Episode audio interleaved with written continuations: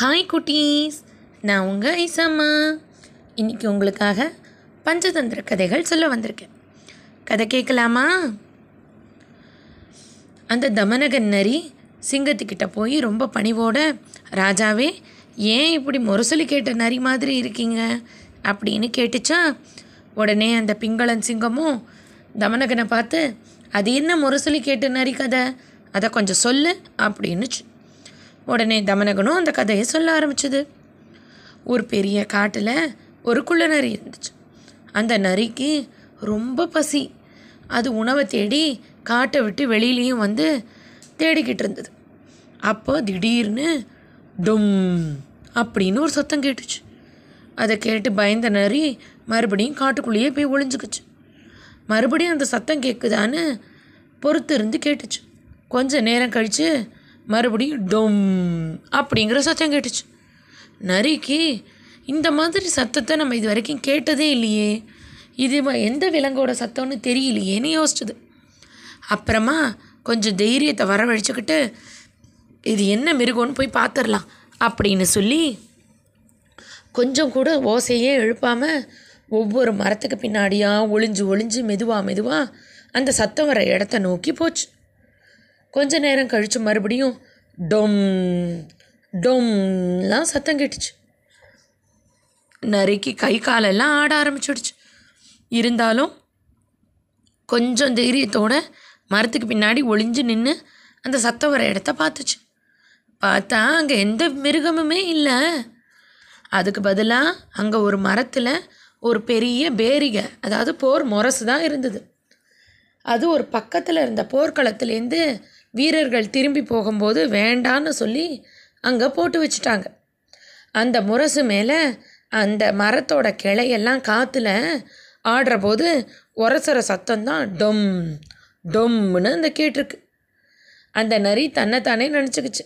ஒரு முரசை பார்த்து நம்ம பயந்துட்டோமே முரசொலிக்கே நம்ம பயந்துக்கிட்டோமேன்னு நினச்சிக்கிட்டு சிரிச்சுக்கிட்டே மறுபடியும் காட்டுக்குள்ளே ஓடி போயிடுச்சு. இந்த கதையை தமனகன் பிங்களன் சிங்கத்துக்கிட்ட சொல்லிச்சு. பிங்களன் சிங்கமும் நீ சொல்கிறது சரிதான். அது எந்த விலங்கு? இப்போ வந்து இடி முழக்கம் மாதிரி சத்தம் கொடுத்துச்சுல்ல? அந்த விலங்கு என்னென்னு போய் பார்த்து கூட்டிட்டு வா அப்படின்னு அமிச்சுது. ராஜா சொல்ல கேட்ட தமனகனும் சரி ராஜாவேன்னு சொல்லிட்டு அந்த சத்தம் வந்த இடத்த நோக்கி போச்சு. அங்கே அந்த சஞ்சீவகன் இருந்து புல் சாப்பிட்டுட்டு இருந்துச்சு. உடனே இந்த தமனகன் நரி சஞ்சீவகன் கிட்டே போய் ரொம்ப அன்பாக பணிவாக அடக்கமாக பேசி அந்த சஞ்சீவகனை பிங்களனை பார்க்க கூட்டிகிட்டு வந்துச்சு. பிங்களன் சிங்கம் சஞ்சீவகனை பார்த்து அசந்து போயிடுச்சு. என்ன ஒரு கம்பீரமான மிருகம். நல்ல கூர்மையான கொம்புகள் உறுதியான கால்கள். அப்பா எவ்வளோ பெருசாக இருக்குன்னு நினச்சிக்கிச்சு. அதே மாதிரி சஞ்சீவகன் எருதும் பிங்களன் சிங்கத்தை பார்த்து அப்பா காட்டோட ராஜா. எவ்வளவு ராஜ கம்பீரத்தோட இருக்காரு. என்ன ஒரு பிடரி முடி. எவ்வளவு கூர்மையான நகங்கள். கூர்மையான பற்கள் அப்படின்னு நினச்சிக்கிச்சு. சஞ்சீவகனும் பிங்களனும் ஒன்றுக்கு ஒன்று பேசி நல்ல நண்பர்களாயிடுச்சு. எங்கே போனாலும் ரெண்டும் சேர்ந்தே போச்சு. அதனால தமனகன் நரியாலையும் கரடகன் நரியாலையும் பிங்களன் சிங்கத்துக்கிட்ட போகவே முடியல. சிங்கமும் இவங்க ரெண்டு பேரையும் ஒதுக்கிடுச்சு. அவங்கக்கிட்ட பேசவும் இல்லை. இந்த தமனகனும் கரடகனும் எப்போவுமே பிங்களன் சிங்கம் போய் வேட்டையாடுறதுல தான் சாப்பிடும். இப்போ பிங்களன் இவங்களை கூப்பிட்டுட்டே போகாததுனால இந்த ரெண்டு நரிகளுக்கும் ரொம்ப பசியாகவும் இருந்தது. அதனால கரடகனும் தமனகனும் ஒரு இடத்துல உட்காந்து பேசிக்கிட்டு இருந்தது. இந்த சஞ்சீவகனுக்கும் பிங்களன் ராஜாவுக்கும் நட்பானதுலேருந்து நம்மளுக்கு இறையே கிடைக்கலையே அப்படின்னு. உடனே தமனகன் பதில் சொல்லுச்சு ஆமாம் ஆமாம் ஆஷாட பூதினால் அந்த சன்னியாசிக்கு ஏற்பட்ட நிலமை தான் நம்மளுக்கும் அப்படின்னு சொல்லிச்சு. உடனே கரடகன் கேட்டுச்சு அது என்ன ஆஷாட பூதி கதை? அப்படின்னு. உடனே தமனகன் சொல்லிச்சு யானை தான் தலையில் தானே மண்ணை வாரி போட்டுக்கிற மாதிரி தான் ஒரு ஊரில் ஒரு சன்னியாசி இருந்தார். அந்த சன்னியாசி அந்த ஊரில் இருக்க மக்கள்கிட்டேருந்து பிட்சை எடுத்து அந்த வர உணவையும் அதில் வர பணத்தையும் சேர்த்துக்கிட்டார். உணவை சாப்பிட்டுட்டு பணத்தெல்லாம் சேர்த்து ஒரு மூட்டையாக கட்டி வச்சுக்கிட்டார். அவர் சந்நியாசியாக இருந்தாலும் முழுக்க துறவரத்தை பூணலை. எல்லா ஆசைகளையும் அவர் விடலை. அந்த பண மூட்டை தனக்கு வேணும்னு நினச்சிக்கிட்டார். அதனால் எங்கே போனாலும் அந்த பண மூட்டையை தானே வச்சுக்குவார். எல்லா இடத்துலையும் போய் யாசகம் வாங்கி அதில் வர்ற சாப்பாடை சாப்பிட்டுட்டு பணத்தெல்லாம் சேர்த்து சேர்த்து செலவு பண்ணாமல் வச்சுக்கிட்டு இருந்தார். அந்த சந்நியாசி பணத்தை மூட்டையில் வச்சுருக்கிறத அந்த ஊரில் இருந்த ஒரு தந்திரக்காரனான ஆஷாட பூதிங்கிறவன் பார்த்துட்டான். அந்த ஆஷாட பூதி எப்படியாவது அந்த பண மூட்டையை அந்த முனிவர்கிட்டேருந்து எடுத்துடணும் அப்படின்னு முடிவு பண்ணினான். ஒரு நாள் அந்த முனிவர்கிட்ட போய் ரொம்ப அடக்கமாக பேசி அவர்கிட்ட நீங்கள் என்ன உங்களோட சிஷ்யனாக சேர்த்துக்கணும்னு சொன்னான். முனிவரும் சரி அப்படின்னு ஒத்துக்கிட்டார். முனிவர் என்ன சொல்கிறாரோ அதெல்லாம் அவன் அப்படியே செஞ்சான். முனிவருக்கு பரவாயில்ல இவன் நல்ல சிஷ்யந்தான் அப்படின்னு நினச்சிக்கிட்டார். ஆனாலும் அவர் தன்னோட பண மூட்டையை ஒரு நாளும் ஆஷாட பூதிக்கிட்ட கொடுக்கவே இல்லை. ஆஷாட பூதியும் நல்ல சந்தர்ப்பத்துக்காக காத்துக்கிட்டே இருந்தான். ஒரு நாள் ஒரு பண்டிதர் இந்த சன்னியாசியும் ஆஷாட பூதியும் கூப்பிட்டு தன்னோட வீட்டில் ஒரு விருந்து போட்டார்.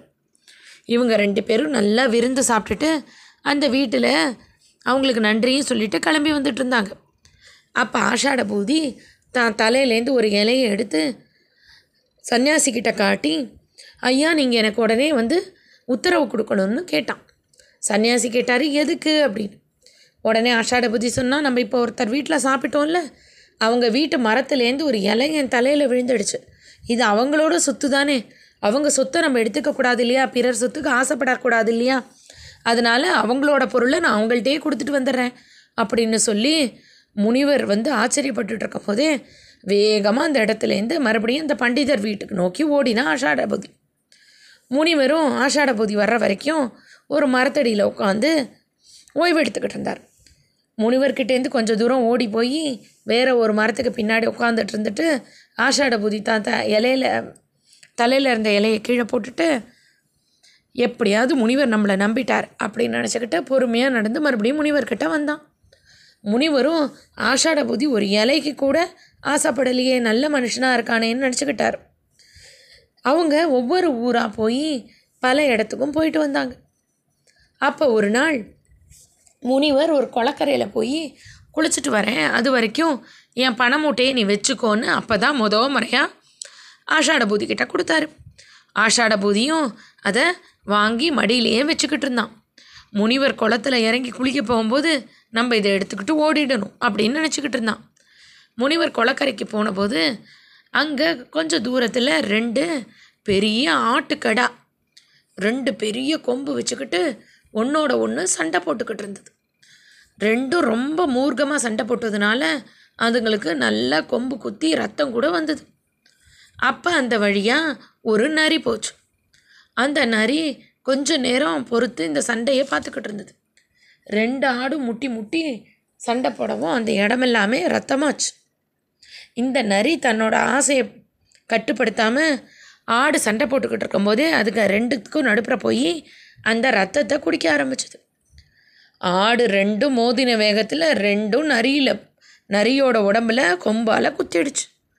நரிக்கு ரொம்ப வலிச்சுது. நரி உடனே அந்த இடத்த விட்டு அம்மா அப்பான்னு அலறிக்கிட்டே காட்டை நோக்கி ஓட ஆரம்பிச்சிடுச்சு. இந்த வேடிக்கையெல்லாம் அந்த சந்நியாசி குளிக்க போகாமல் அதை பார்த்துக்கிட்டு இருந்தார். அவர் வேடிக்கை பார்த்துட்டு இருந்தபோது ஆஷாட பூதி அந்த பண மூட்டையை தூக்கிக்கிட்டு ஓடி போயிட்டான். சந்நியாசி அவன் பணத்தோட ஓடுறதை பார்த்துட்டு ஆஹா நானே அவனை வந்து என்னோட சிஷ்யனாக சேர்த்து என்னோடய பண மூட்டையை கொடுத்துட்டேனே எனக்கு நானே கெடுதல் பண்ணிக்கிட்டேன்னு நினச்சிக்கிட்டார் அதே மாதிரி அப்படின்னு சொல்லிட்டு அந்த தமனகன் கரடகன் கிட்ட சொல்லிச்சு. அதே மாதிரி நம்மளும் சஞ்சீவகன் எருத பிங்களன் சிங்கத்துக்கு நட்பு பண்ணிவிட்டு நம்மளும் ஆஷாட பூதிக்கு எப்படி சன்னியாசி வந்து சேர்த்து அவன்கிட்ட பணமூட்டையை பறி கொடுத்துட்டாரோ அந்த மாதிரி நம்ம நம்மளுக்கு கிடைக்கிற சாப்பாட்டை பறி கொடுத்துட்டோம் அப்படின்னு புலம்புச்சு. இதை கேட்ட கரடகனும் ஆமாம் ஆமாம் நீ சொல்கிறது உண்மைதானும் ஒத்துக்குச்சு. அப்போ அந்த நரிகள் ரெண்டும் பேசிக்கிட்டு இருக்கும்போது கரடகன் தமனகனை பார்த்து கேட்டுச்சு. சரி நம்ம எப்படி பிங்களனையும் சஞ்சீவகனையும் பிரிக்கிறது?